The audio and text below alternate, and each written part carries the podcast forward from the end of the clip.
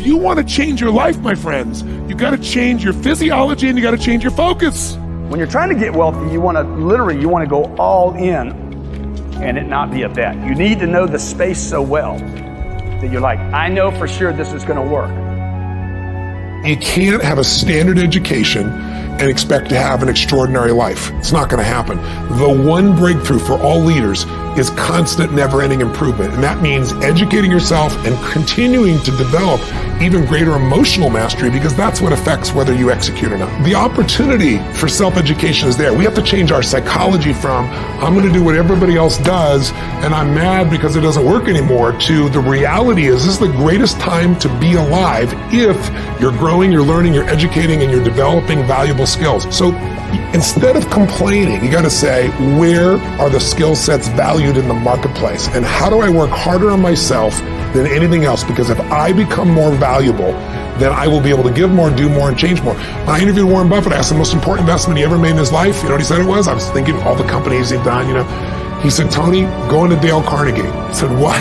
He goes, because by developing myself, that's the most important investment. Those skill sets, learning how to persuade, learning how to speak, learning how to influence, all my ideas would have died on my lips if I hadn't been able to influence. And I learned it from that little course. Most valuable thing I ever did in my life, he said. Think of this for a moment. Do you know that every living soul gets exactly the same amount of time? Exactly the same amount of time. Figure it out you can manage your activities.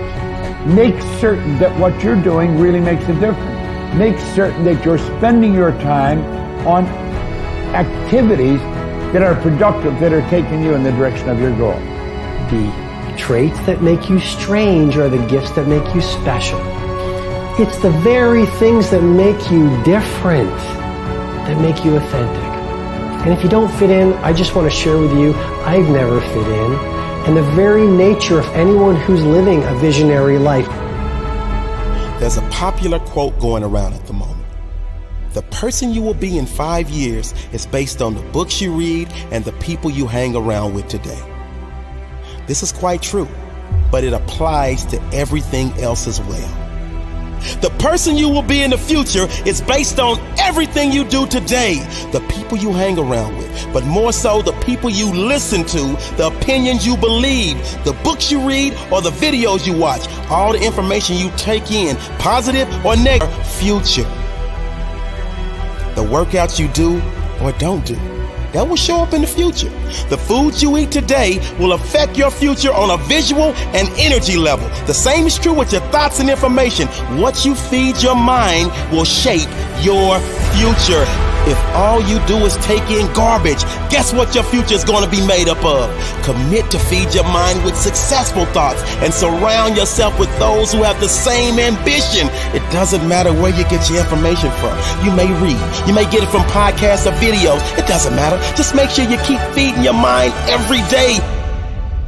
Your future self is begging you to show some discipline. Your future self is begging you not to be like the rest, to learn more than the rest, to work harder and smarter than the rest. Your future self is begging you to do the work now so you can enjoy later. If you don't feed your mind with success, it will rot with mediocrity. What you do every day will dictate your future. What you want out of life, you must put it in. If you want success, put it in there. If you want health and fitness, put it in. If you want peace and happiness, put it in. Your actions will equal your results. My mind is strong. I am strong. My thoughts are strong. My beliefs are strong. My life is strong. They say I can't. I can. They say I won't. I will. They say I'm not. I am. I am limitless. I am. I am. There's nothing I cannot be. Nothing I cannot do. Nothing I cannot have. In my mind, there are no limits. I am limitless.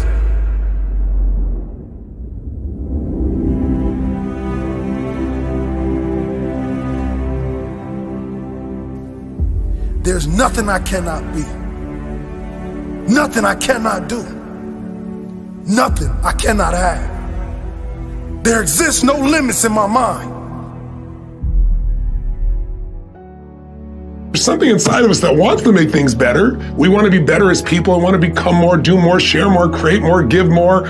But you know, it's not quite what really works for us because we want all these things we think are going to make us happy, we want to grow and contribute. But then what happens is everybody wants a great body, but nobody wants to work out, right? You know, what you got to understand is that progress equals happiness. If you know what you want and you can make consistent progress, you're going to get there. You're going to get to where you really want to be, where that sense of passion, aliveness, the results you want really do occur. Step one, remember, a compelling vision what drives you. Three, you need that massive action plan, that map, a core action list that helps you close the gap from where you are, where you want to be, and you need to know the 20% is going to make most of the progress. And finally, step four, what do you want to become? What do you want to do? What do you want to experience? What do you want to contribute? What do you want to give? What do you want to master? So what do you want this year to be about? What do you really desire most? What do you want to contribute this year? What's going to be your map? And what are the rituals that are going to make it real? Please for your benefit. Don't just watch this video. Do something right at the end here to get you going and get you some initial momentum. If you take action today, you can get anything changed, but you got to do it while you're in state. And I'm saying that if you know anybody that had some goal, some dream, something they wanted to do, and they did it, then I'm saying that you know in your heart that if someone has done it, then you can do it. It's possible. And that if someone can make their dream become a reality, that it's, it's possible that you can make your dream become reality. And so as you begin to look at where you want to go, beginning to embrace that, it's possible. I'm blessed and highly favored. I've got a lot going for me. I got some good stuff in me. And it's possible that I can bring my greatness out here in the universe that I can do what I want to do. It's possible I can write my own book. I can have my own business. I, I can take the trip and travel around the world. It's possible. I can bounce back from adversity and reinvent my life. It's possible. Regardless of where I am, the things can get better for me. It's possible. I'm thinking about two men right here in Chicago who are fairly successful, similar background, educated. They worked for a corporation for many years, and they were among many people that were laid off. Two guys who were very good friends. One went out looking for a job for several weeks along with the other one, and they faced disappointment and rejection again and again and again. They couldn't find any work, which is the story of many people across this country. One guy stopped. He became discouraged. He stopped going. He stayed home looking at television, became very argumentative, drinking beer, getting on the phone, talking to his other negative, unemployed friends. And he just gave up.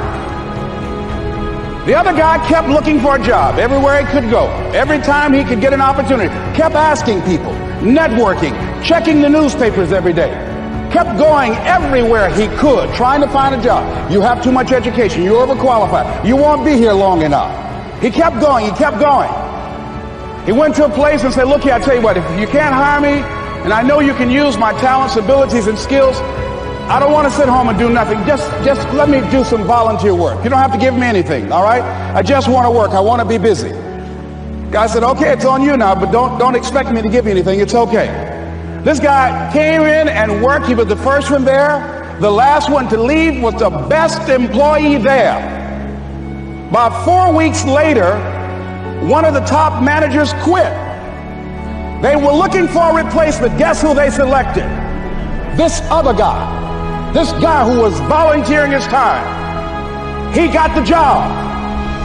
What was the difference between the two men? Eyesight and mindsight. Eyesight is judging on what you see, judging according to appearances.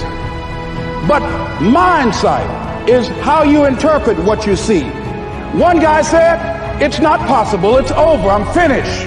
I can't do it, I can't make it. He surrendered. I've faced rejection again and again. I'm not going anymore. There are no jobs out there. But this other guy, he felt that in spite of the no's and rejections, in spite of how bad the economy is, in spite of what the newspapers are saying, that it's possible that somebody somewhere will give me a job. He just kept going, thinking it was possible. And guess what, ladies and gentlemen? That's what we have to do with our dreams. Because things happen to you in life that you can never ever anticipate. And many times when those things happen, you want to give up.